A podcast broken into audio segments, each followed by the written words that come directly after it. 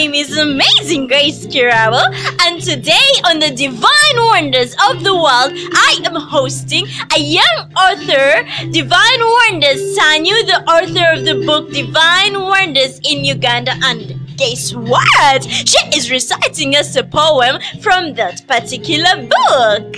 Hello, Divine. Hello, and today I'm going to recite for you the poem about the equator. Such special geographical feature, though invisible, attracting tourists from overseas with the aim to explore the awesome beauty, promoting democracy by dividing into the globe.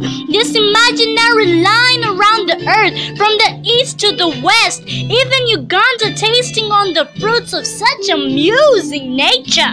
The latitudes, lines originating from you, enabling the tourists from the far east. Look at me and you. What's more is to say, just to admire the ray and wonder you are to Uganda. Thank you for listening.